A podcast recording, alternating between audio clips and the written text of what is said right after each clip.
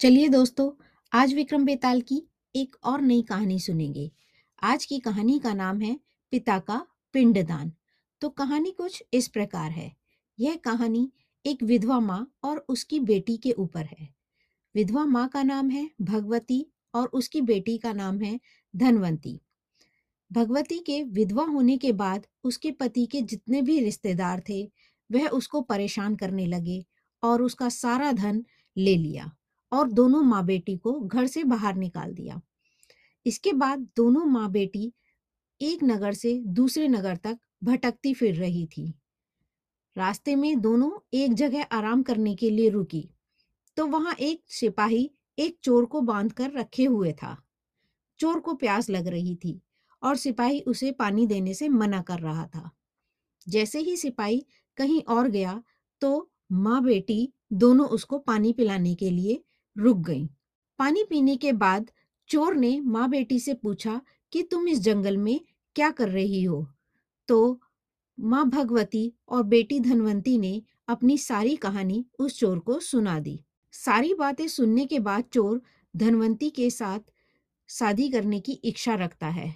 यह सुनकर भगवती को गुस्सा आ जाता है और वह सिपाही को सारी बात बताती है। सिपाही उस चोर पर गुस्सा होता है और चिल्ला कर कहता है, कुछ दिन बाद तो तुझे फांसी लगने वाली है और तू शादी करना चाहता है। और यह कहकर बहुत ज़ोर ज़ोर से हंसने लगता है।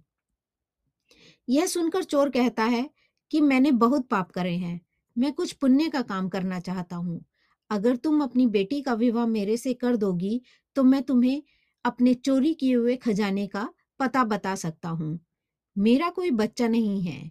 और हम दोनों की शादी के बाद जो बच्चा होगा, कम से कम वह मेरा पिंडदान कर सकेगा और मेरी आत्मा भटकेगी नहीं।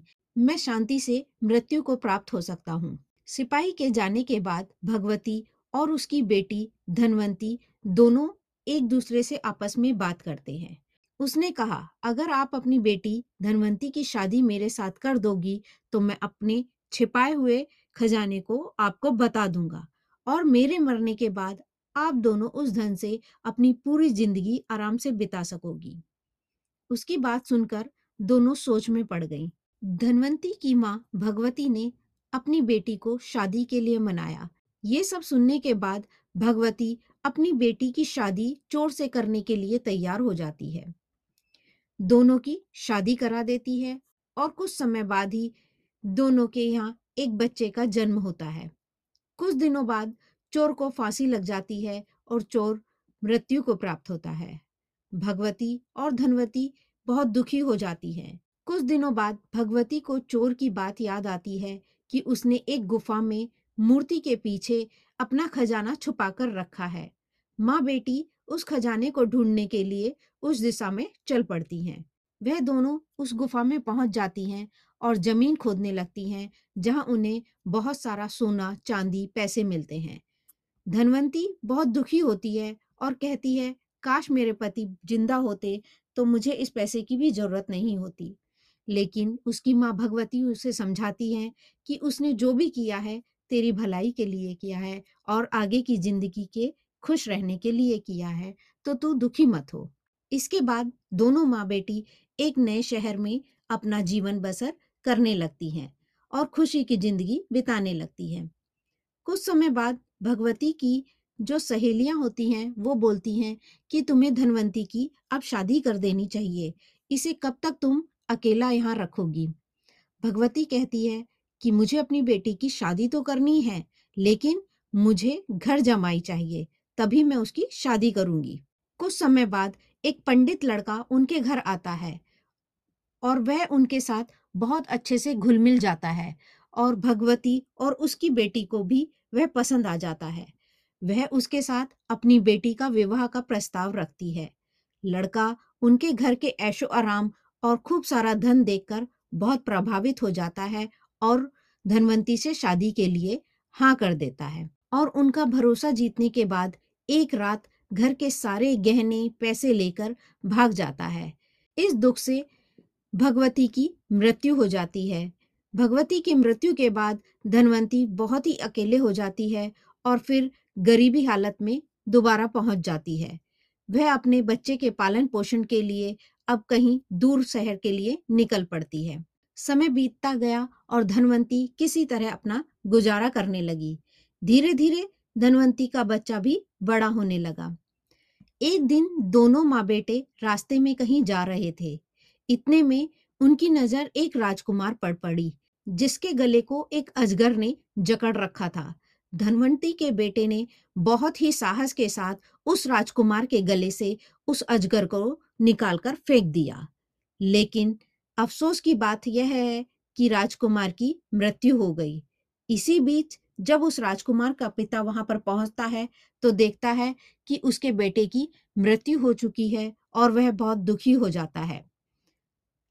लेकिन धनवंती के बेटे के साहस को देखते हुए राजा ने धनवंती के बेटे को गोद लेने का फैसला किया और धनवंती और उसका बेटा राजमहल में आकर रहने लगते हैं।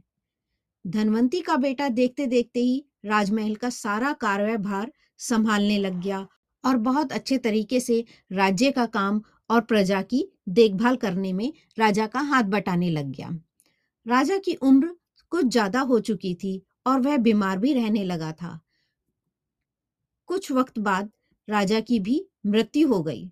राजा के मरने के बाद धनवंती और उसका बेटा राजपाट का सारा काम देखने लगे। राजा मरने से पहले धनवंती के बेटे को ही अपना राज्याधिकार सौंप गया।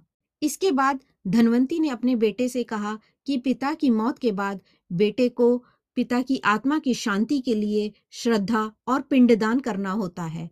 यह बात सुनकर उसका बेटा अपनी माँ धनवंती के साथ पिंडदान करने के लिए निकल पड़ा।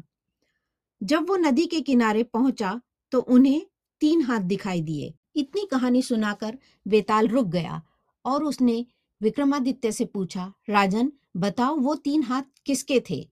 राजा ने बोला कि वह तीन हाथ, पहला हाथ उस चोर का था जिसका वह पुत्र था।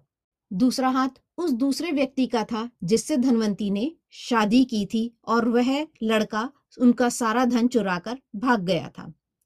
तीसरा हाथ उस राजा का था जिस राजा ने उसे गोद लिया था और अपना बेटा मानकर पूरा राज्यभार उसके लिए छोड़ गया था।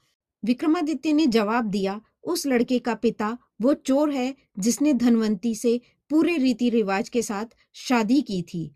दूसरे व्यक्ति ने तो लालच में धनवंती से शादी की थी और राजा ने तो बस अपना काम किया था।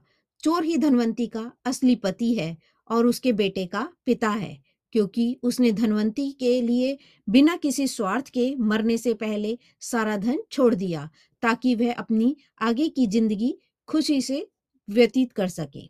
इतना सुनते ही बेताल ने कहा, राजन, आपने बिल्कुल सत्य कहा, लेकिन मैंने आपसे कहा था, अगर आप कुछ बोले तो मैं उड़कर उसी पेड़ पर वापस जाकर लटक जाऊँगा। अब आप बोले तो मैं चला। ऐसा सुनते ही विक्रमादित्य फिर एक बार बेताल को पकड़ने के लिए उसके पीछे पीछे दौड़ पड़ते हैं। और दोस्तों, यह कहानी यहीं समाप्त होती है। फिर मिलते हैं एक नई कहानी के साथ, एक नए अध्याय में।